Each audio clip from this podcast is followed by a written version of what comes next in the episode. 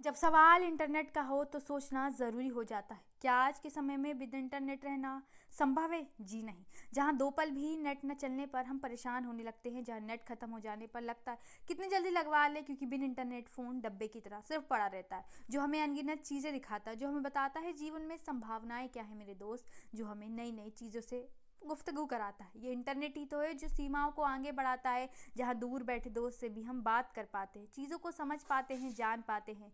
ये इंटरनेट की दुनिया है जो हमें अनगिनत रास्तों पर ले जाती है, अनगिनत संभावनाओं को दिखाती है। जहाँ पक्ष विपक्ष की बात आती है तो समझना ज़रूरी हो जाता है कि हर चीज़ के अपने लाभ, अपनी हानियाँ हैं, पर फ़र्क महज इतना इससे पड़ता है कि उसका उपयोग किस सोच के साथ किया जा रहा है।